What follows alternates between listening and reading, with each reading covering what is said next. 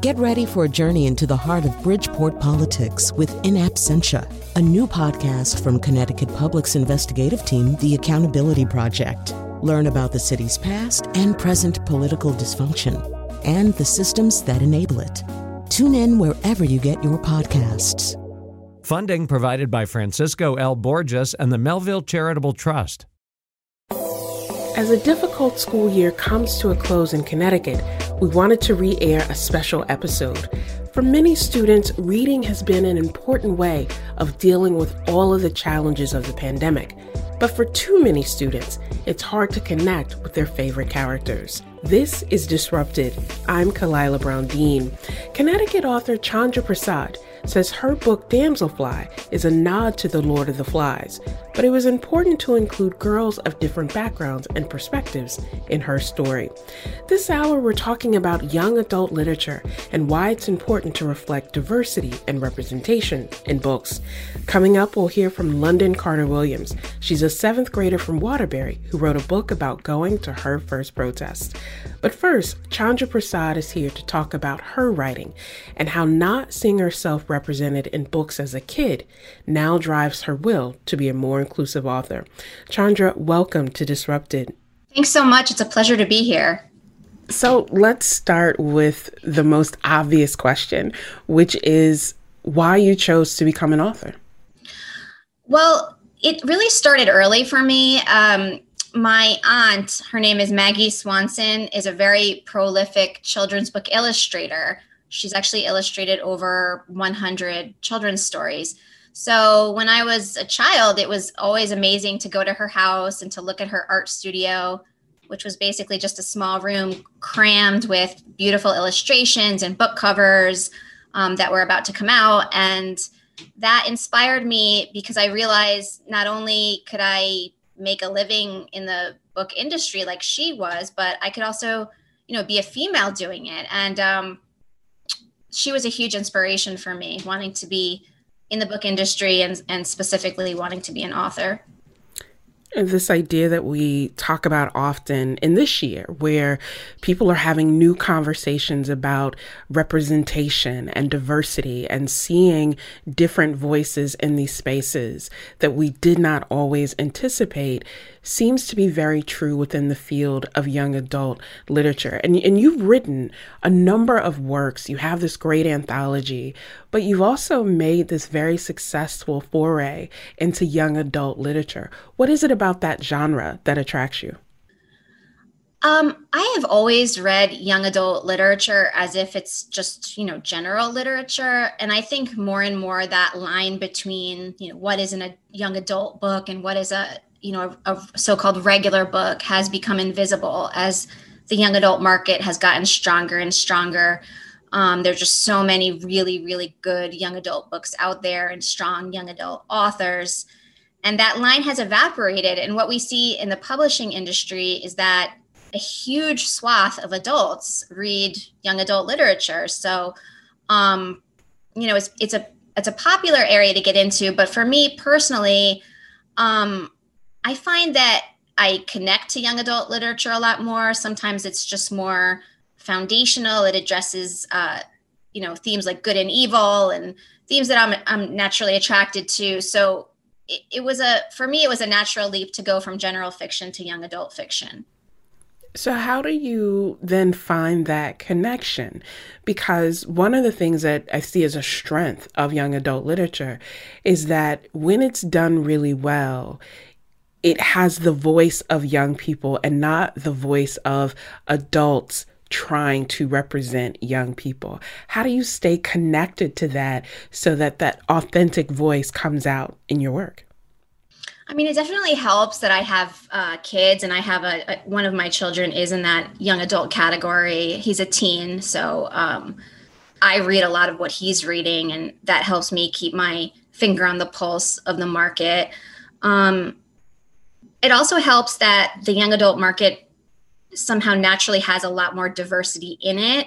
I think there's a lot more attention being paid to including um, different voices. We see actually these hashtags, own voices, and we need diverse books specifically for that young adult market. And because I'm I gravitate toward that naturally. It's it's just a good fit for me. There seems to be this tension or challenge of, you know, traditional literature for young people, where I believe the report says 40% of YA books still feature a white man, char- a white male character or main character there. And there's also this huge percentage of these books that have animal characters as leads as an author and as someone who's committed to promoting this literature, why do you think there's still this resistance to diversifying main characters? You know, there's just such a long history of um, of a very narrow definition of what's acceptable in the publishing market. Still in the Western canon, and and you guys all know that the Western canon is kind of the the books that are put on a, the pedestal as seeing as as seen as the most important or the most pivotal. You know, the vast majority of, of those are still uh, male centric. They're, um, you know, American and uh, European men have written them. And, you know, that's still kind of front and center. But fortunately, we are seeing a lot of pushback to that. Um, there's an organization that measures the number of diverse books coming out. And that means not only the books that have um, diverse characters, but also the books that are written by people of color or LGBTQ. And we do see a steady rise in those numbers, but we still have a huge way to go. Um, in 2016, only 6% of new children's books were by Black, Latinx, and Native authors combined. So, you know, we still we have a long, long way to go. What are some ways that we can disrupt that disparity then? Is it encouraging people to see themselves as authors, to tell these stories? Do you think there's something structural within the publishing industry that makes it difficult to do that? Or do you think it's about readers' appetite? Yeah, that's a good question. It's it's definitely both. I mean, in publishing we need more people of color at the higher ranks so that they are the decision makers in terms of what is coming out and you know we do need more work in that area. But one positive that i have seen and it's been really really um, heartening is that i see schools using um, texts that were not previously thought to be so-called important um, using those in the classroom. And another trend i see is the pairing of uh, classic books with young adult books so um, they're called linked texts. And some examples would be um, Huckleberry Finn by Mark Twain and The Absolutely True Diary of a Part-Time Part-Time Indian by Sherman Alexie, um, or The Scarlet Letter by Nathaniel Hawthorne and Speak by Laurie Halse Anderson. These books are related thematically um, and sometimes by character too. And when kids read both of them together, they are actually able to draw more from each book individually by the compare contrast process. So let's talk about one of your books that you know challenges that notion of who the protagonist should be in a story that brings together that sort of classic look back but also really thinking about what it means to have a female lead, and that is your book, Damselfly. And it's about this lead female protagonist who gets stranded on an island with other people. Talk to us about that book and why you think it has been so wildly popular. You know, it's interesting. I wrote this book, Damselfly, as a direct response to Lord of the Flies for the very same reasons we're talking about when I was in eighth grade, I remember reading Lord of the Flies in the classroom. And I remember my teacher saying, in creating Lord of the Flies, William Golding created the perfect microcosm. And I remember being in eighth grade thinking to myself, no, he didn't, because in this world that he's created, there are no female characters.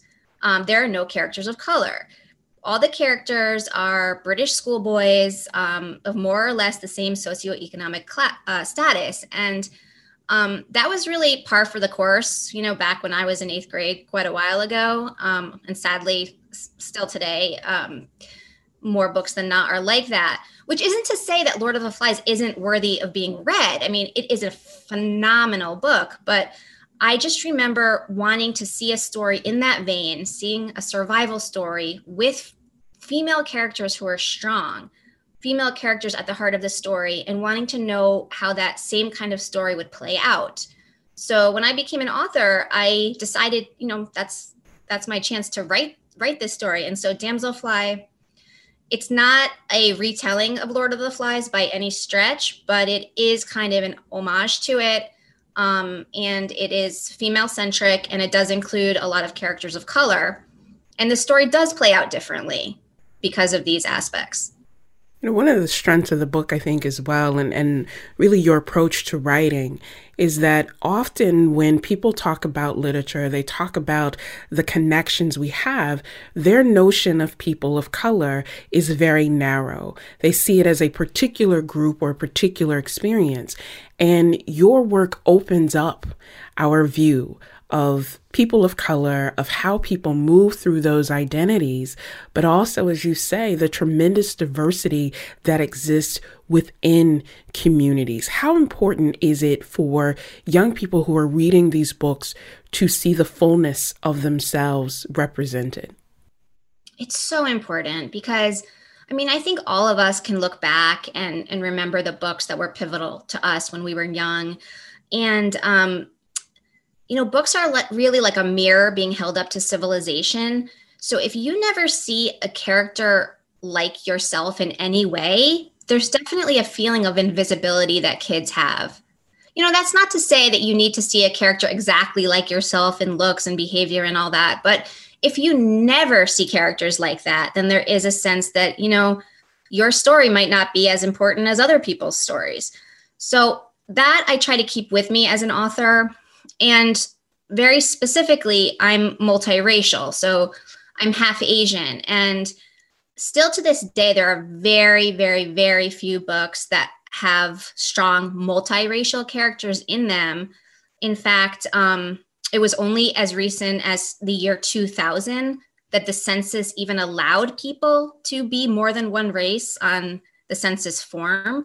So, you know, there is a long history of multiracial people just literally not existing. And um, even now, less than, well, less than 1% of books either are by multiracial authors or feature significant multiracial characters.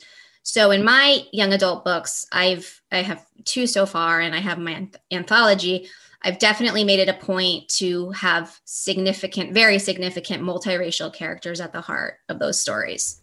You know, there's a story that recently came out of North Carolina where a mother of a student in a private school, um, one of few black students in the school, did not want the class to read Fences by August Wilson because she was fearful that having those students in that setting reading that classic play, if you will, would present one particular view of African Americans. And she was fearful that that text would then promote stereotypes.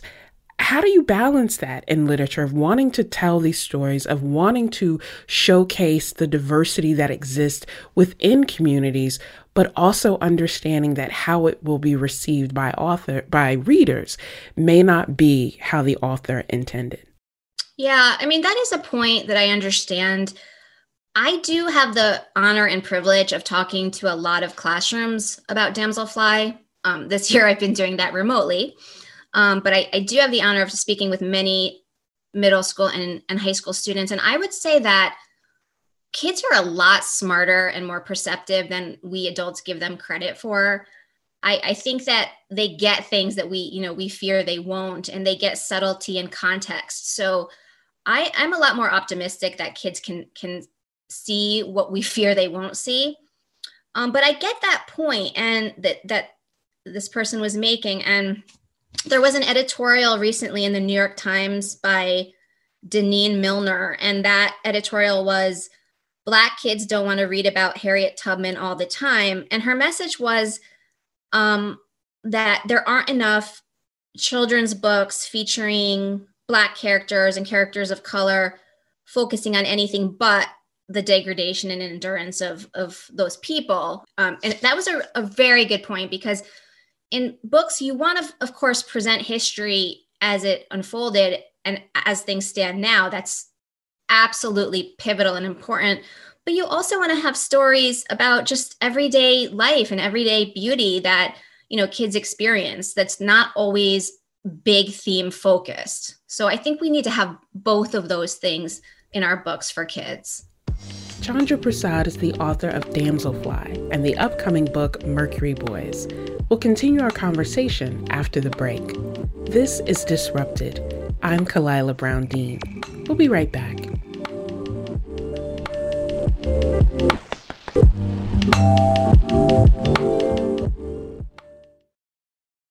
Welcome back to Disrupted. I'm Khalilah Brown Dean. Later in the hour, how can a bookstore disrupt our notions of literature by promoting greater inclusion? We'll hear how one New Haven bookstore is building community and highlighting new voices. But now we're talking to Chandra Prasad, author of the young adult book Damselfly. In a year when all of us are spending more time on screens, I asked Chandra how we can encourage young people to develop a love of reading. There's no question that this has been a really difficult year for everyone. You know, there's always been that who's going to win? Is is is screen going to win or are, are kids going to win in terms of uh, not you know playing outside or or doing traditional kids things that don't involve screen? And this year has proven that the screen has kind of won right? I mean we've been so reliant on screens for education and, and kids not being able to see one another regularly have relied on screens to um, talk to their friends or kind of catch up with other people. Um, so I do think, you know, knock on wood, when when we are in a healthier place in this country and worldwide, hopefully we'll get away from screens some more because I do think kids need that time to kind of curl up in a chair with a book or you know go outside or kind of interact in a very normal way using screens all the time changes lives and, and we all know that. I think everyone with a you know with a phone knows that. So i'm hoping that when things return to some sort of normal we can get back to being less screen reliant. You know i, I said to you as we were talking uh, before this interview that my daughter read damselfly with her class and the beauty of technology and this sort of hybrid learning is that I've been able to eavesdrop on some of the conversations she's having with her class and with her friends about the books that she's reading. And there is a line from Damselfly that really stood out to her and, you know, listening to her talk about it with her class. And that line was, Don't have hope, have certainty. What does that line mean for you?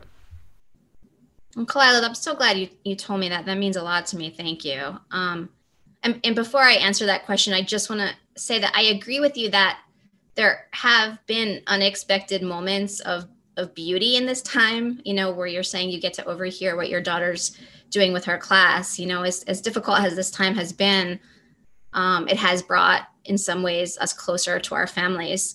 Um, I think, in that sense, have don't have hope, have certainty that means it's up to us to have a better future. You know, it's up to us to act and to be the way of change. I think blindly hoping or, or praying for it at this point isn't going to guarantee anything. And and we see that more than ever in so many ways, whether it be uh, race relations or politics or the environment, that we have to be that change that the world needs.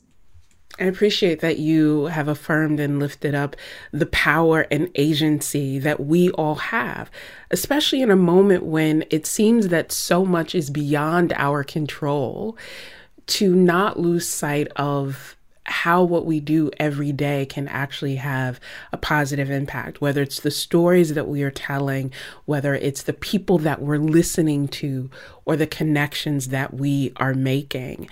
Tell us about your upcoming book, Mercury Boys, because I think the release of that and the timing of that will be so key for lifting up what we've discussed.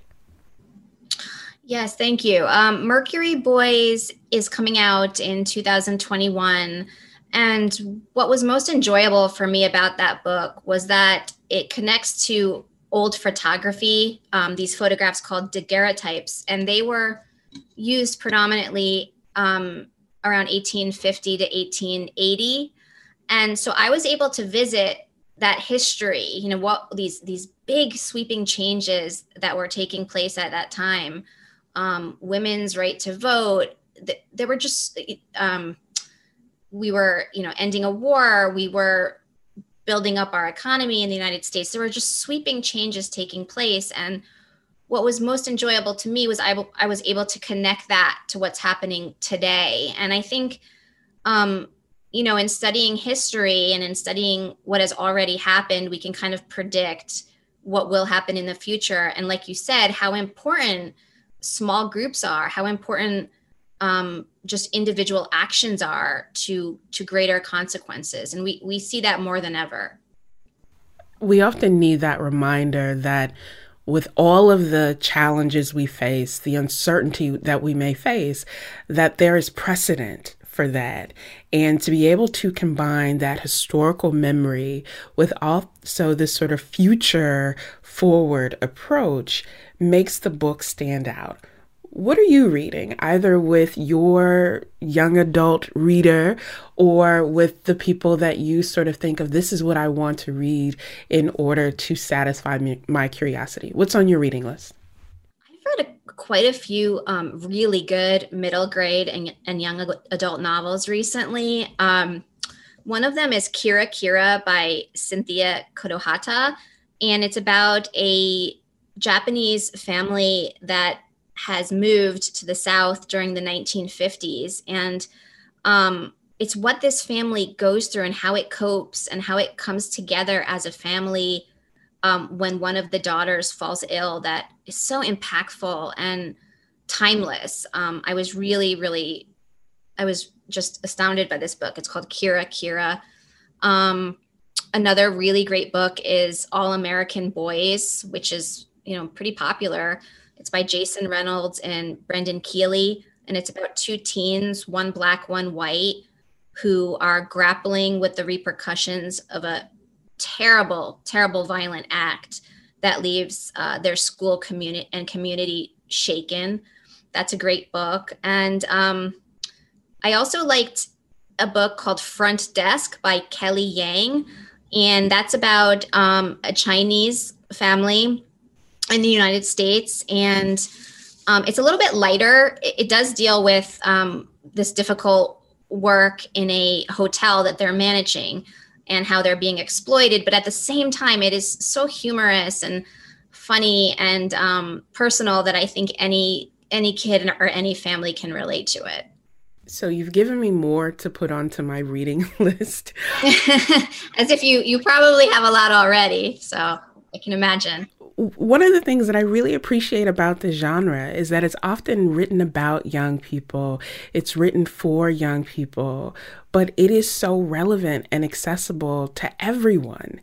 And I think it has the power to promote these conversations, especially now that we're all together in a way that perhaps we were not before, to be able to have those conversations about difficult things, but also the relatability of how this affects people's everyday lives.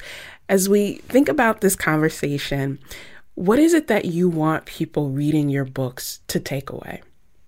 You know, I, I want them to take away most of all the story. Um, I think, like what you're saying before, what no matter what genre we're dealing with, if it's children's books or young adult literature or classic literature, a great story is a great story is a great story, right? It, the format almost it doesn't matter; it's beside the point.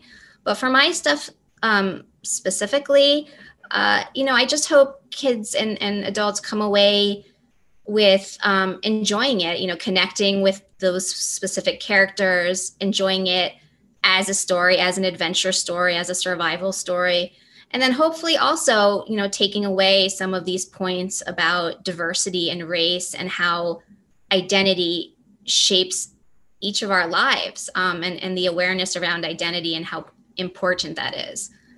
A great story is a great story. Chandra Prasad is the author of Damselfly and the forthcoming book, Mercury Boys. Chandra, thank you so much for joining us. Oh, thank you, Khalilah. It was a real pleasure.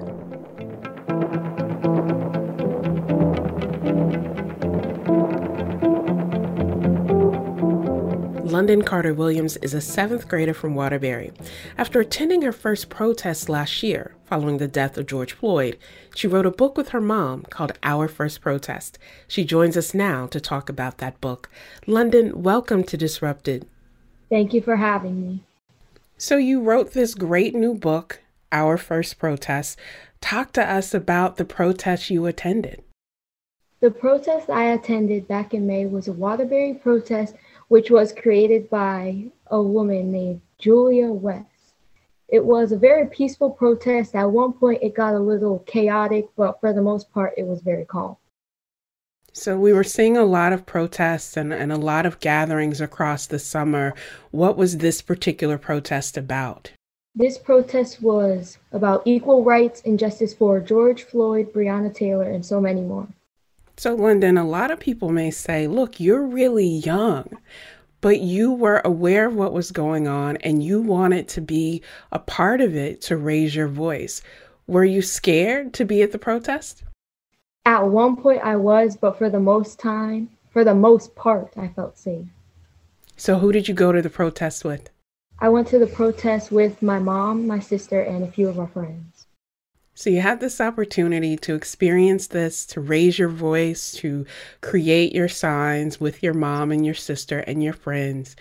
And it sounds like the protest had a real impact on you. Why did you want to write the book? I wanted to write this book because I wanted to inspire others and let them know that their voices can be heard. So, London, we're excited that you are inspiring others, that you are using your experience to do that. So I have to ask you've written this first book. Do you want to write more books? Possibly. So, what are you thinking about writing about? I think I want to stick on the same topic. Maybe not a book about my first protest, but a book about protests in general.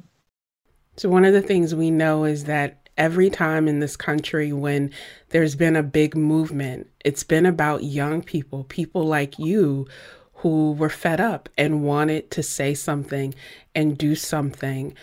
What is it that you want other kids who read your book? What is it that you want them to know or to learn? Um, I want them to learn that sadly, this is the world that we live in. And I feel like we can make a change, but it depends on what we do and which way we do it. So, who are the people that you look up to when you think about who's making a change? Hmm.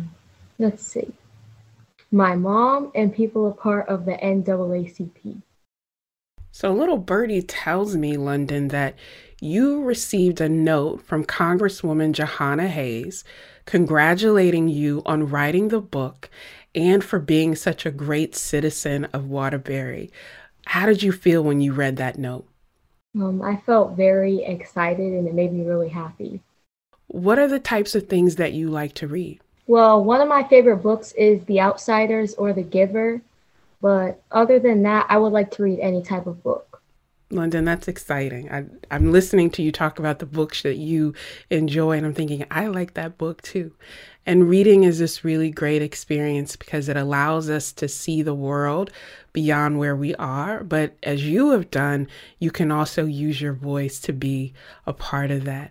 London, as we wrap our conversation today, what is something that makes London Carter Williams excited? Writing. Writing is good. What's your favorite subject in school? English. That's great. Well, London Carter Williams is a seventh grader from Waterbury, Connecticut, and she is author of the book Our First Protest. London, if people want to buy your book and they want to support you, how can they buy the book? They can go on barnesandnoble.com, Walmart, Amazon, anything like that, but it's online only. Exciting. And so we look forward to seeing more from London Carter Williams and reading more for your future. London, thank you so much for joining us today. Thank you for having me. That was 12 year old Waterbury student London Carter Williams, author of her book, Our First Protest. Coming up on Disrupted, Lauren Anderson, co owner of People Get Ready Bookstore in New Haven. She talks about what her store is doing to engage community. I'm Khalilah Brown Dean. That's after the break. Welcome back to Disrupted. I'm Khalilah Brown Dean. This hour, we're talking about young adult literature. Now, authors are actively writing stories to attract readers of diverse backgrounds. But how do they reach children and young adults looking to connect with those characters?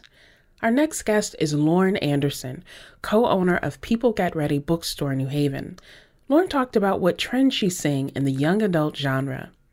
I mean, I think YA literature is one of the most exciting sort of sectors of the book industry right now, um, not just for YA readers, but also for all of us. I mean, I will I will confess I am a I am a lover of YA literature, and I think that like young folks are really hungry. You know, they're they've probably always been hungry, right? And they just their their appetite has been unmet, but they want books where they see themselves, where they see their lived experiences. They want books that are written by people who are um, who are insiders to those experiences, so that they actually resonate with them when they there's nothing worse than reading a book that's supposed to be about someone like you and you can tell that the person who wrote it doesn't know a thing about who you actually are. I think that the book industry has been um, working hard. You know it's in many ways of course like so many things long overdue. But to really celebrate and amplify what are you know being talked about as own voices authors um, and you know i think with so much going on in the world young folks uh, are looking to adults, but they're also looking to resources, uh, to media, and and to books to help them make sense of the issues that they're experiencing firsthand, but also that they're you know witnessing um, on the news and in the public discourse. And um, and so I think that it's kind of a, a, mix of a mix of all of that, and um, and a really exciting time to be a reader, and a really exciting time to be picking books um, for young readers. Let's talk about that authenticity point because young people are, are very clear when something feels inauthentic or it feels forced. And the word diversity has become this catch all that means everything and nothing at once.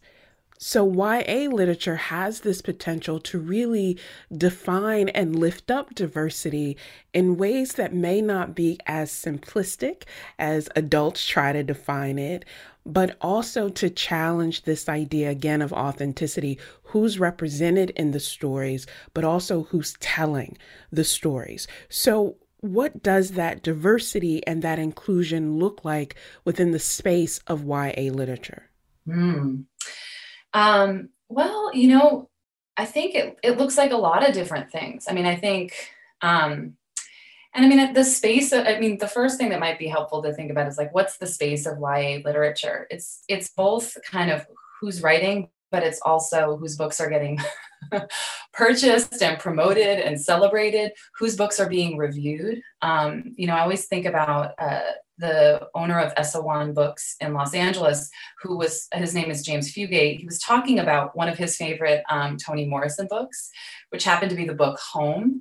And he said, you know, it's not a book that gets a ton of like sort of critical attention. It wasn't like particularly well reviewed. And a lot of that has to do with who the reviewers are. like, who are the people getting to tap books as authentic or to tap them as particularly powerful? Those folks are often not um, insiders to the perspectives that are foregrounded in, in texts. And so I think the space of YA literature is changing in part because there are so many amazing authors and people representing and fighting for authors who are really like taking these issues on um, institutionally.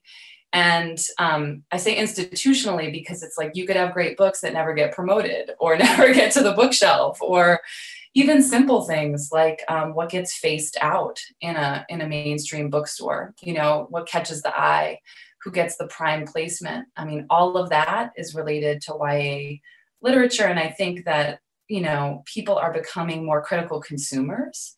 Um, and i think that uh, you know folks are playing catch up in a lot of ways but but also working hard. Like I know I, I used to be a teacher and um, of young kids and have worked with teachers as a teacher educator for ages. I know so many teachers who are doing this work all the time, who are reading just voraciously um, and, and trying to become more cognizant of what's out there so they can connect young people to books that really speak to them. Um, you know, if if I'm a cis white uh, woman, I'm maybe not the the best person to be talking about a book that's by a trans author and features a trans protagonist, right? Uh, it's young folks and folks in the in the trans community who are better positioned um, in a lot of ways to um, to speak to whether those books really hit hit the mark, and and I think that kind of all of us who care a lot about books um, are really trying um, to make sure that those those voices that need to be uplifted in YA are. Um, and there are tons of good examples of, of you know recent books that I think have gotten their gotten their due. You know, something like King and the Dragonflies, which is in some ways a middle grades book, but um, a National Book Award nominee um, by Kacen Callender, um, and you know just a, a whole bunch more um, that are sort of addressing um, intersectional identities and addressing this, you know, I'm putting in quotations, diversity in much more robust ways than I think uh, literature for young folks has um, has his, has historically. Although there have always been amazing, you know, folks writing for young people.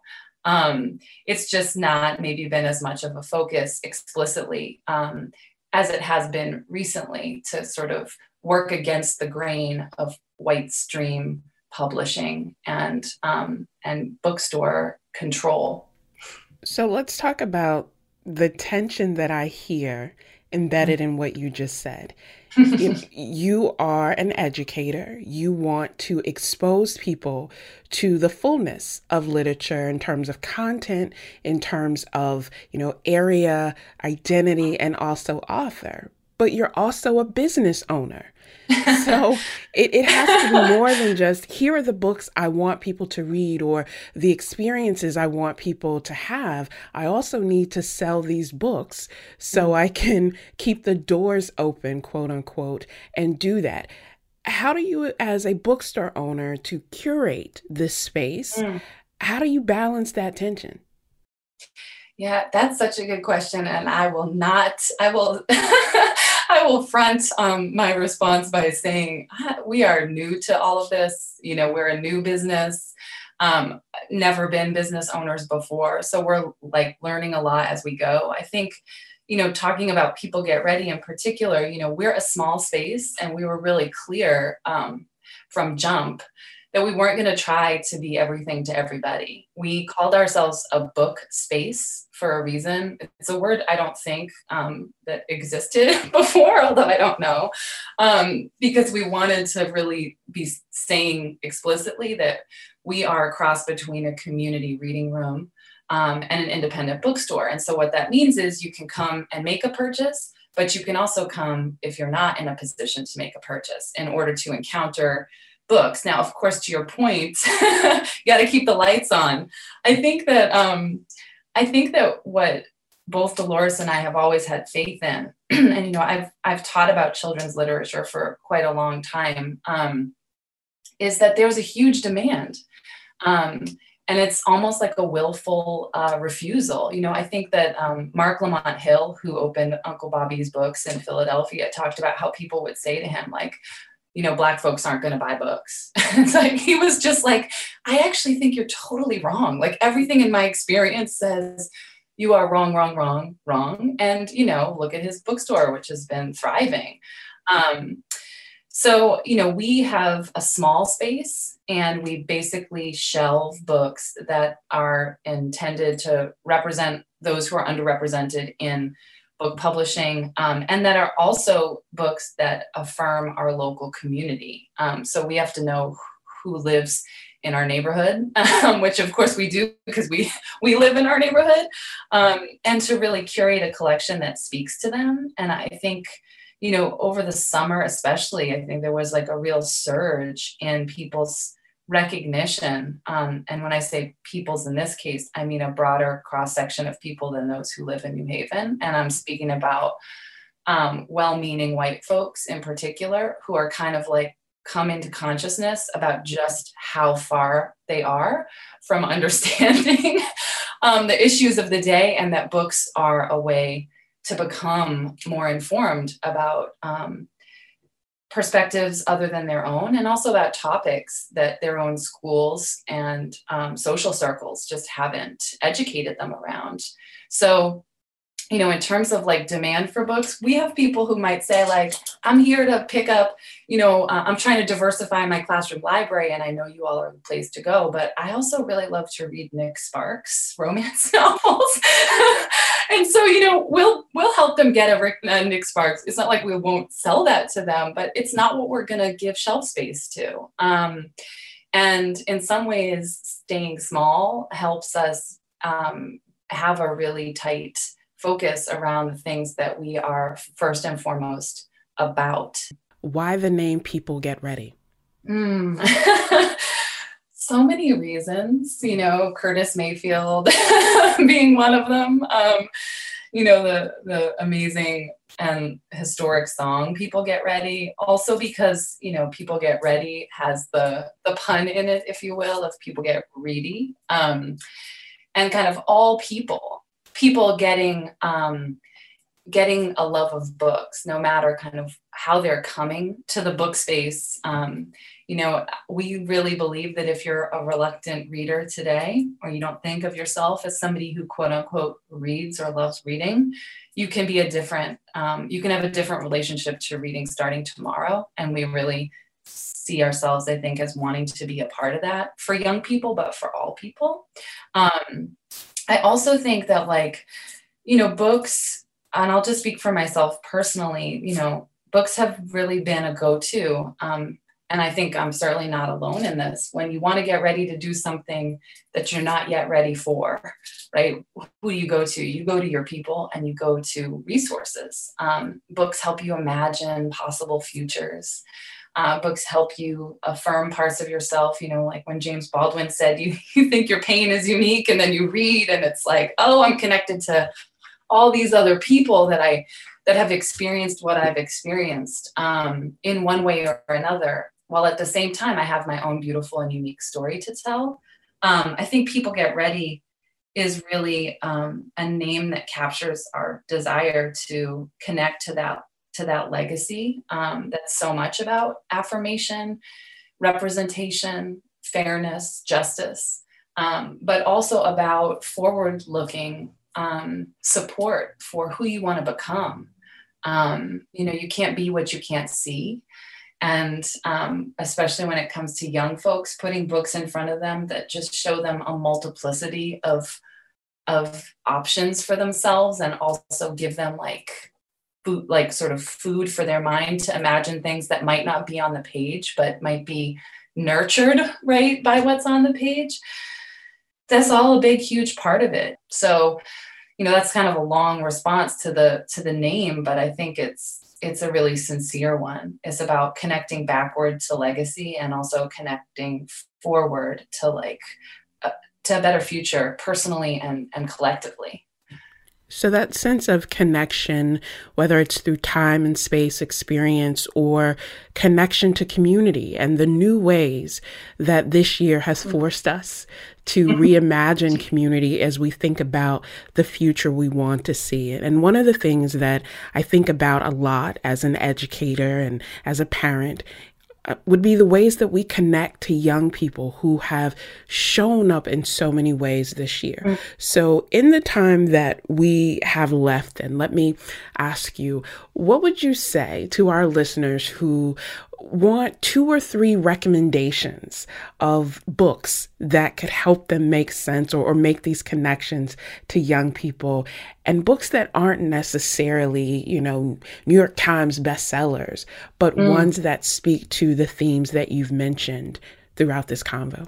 In the YA category, uh, a really wonderful book that I recently read is uh, Kim Johnson's This Is My America, um, which is a a book about a young woman protagonist whose brother uh, is and and father are kind of um, falsely accused of of things, um, and it brings up a lot of um, issues of the day that I think, even if you're reading, just it's a great story with great characters, um, but it also shows what I think young people are often up against and experiencing in ways that like young folks themselves might be able to connect to but would also be like really educative for for adults. Another would be um, the wonderful book uh, middle grades book kind of in a similar way um, from the desk of Zoe Washington mm-hmm. by Connecticut's own Janae Marks. That's amazing. a beautiful middle grades novel, uh, also a young female protagonist who is um, gets involved in justice oriented work kind of through her own experience. I would say also the, the book King and the Dragonflies that I mentioned earlier by um, and Callender about an amazing um, young character named King who is uh, sort of recovering from the loss of his own brother and kind of answering questions for himself about his own identity in the voice of a 12 year old. And I think it's written so beautifully in conveying this young person's experience moving through the world around race, around sexuality, around um, family relationships that it's almost like getting a bird's eye view into what it's like to be 12, which a lot of adults could be reminded of, right? 12 year olds want a snow day. Um, and then so do adults. I, I so do adults, right? You know, it's yes. like you have to you learn so much. I think from being immersed in a character, and so books that can do that for you and bring you back to what it what it was like to be 12 years old, but also how different it is to be 12 years old right now than it, than it maybe was when you were 12. Um, and then in terms of just books for adults, I'll I'll, you know, and for all of us, there's a really wonderful book called This Book is Anti Racist by Tiffany Jewell. She came to um, People Get Ready right before we had to close down. Um, the book includes a poem by New Haven's own Amelia Allen Sherwood. and it's really a book that just introduces um, young folks and um, adults. I mean, I recommend it to everybody to what it means to be anti anti racist, really. Um, it's accessible, it's profound, it's personal, it offers exercises and sort of like reflective prompts that really can get people of any age thinking, in particular, about um, racial identity and their relationship to structural advantage and disadvantage. It's a book for everyone, and it's also a book for folks. It's like if you're a, a reader that's like just doesn't feel very versed even in the lexicon like the, the words of the day like what is cisgender versus transgender? It's going to be a really wonderful primer for you um, in terms of moving you forward and it will help you talk to young people about the issues that are really at the forefront of their lives and I hope that others will take that away and support small independent booksellers as well. Lauren Anderson is co owner with Dolores Williams of People Get Ready Bookstore in New Haven. Lauren, thank you so much. Thanks so much for having us here. We really appreciate it.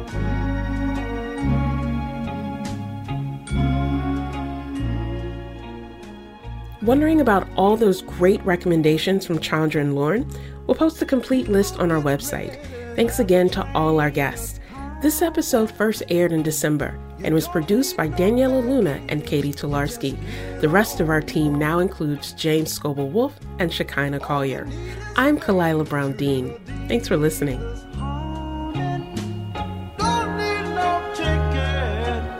just thank the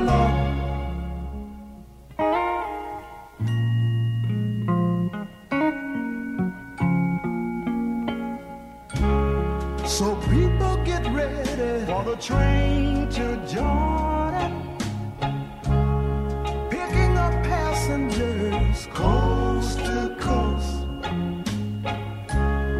Faith is the key, open the door.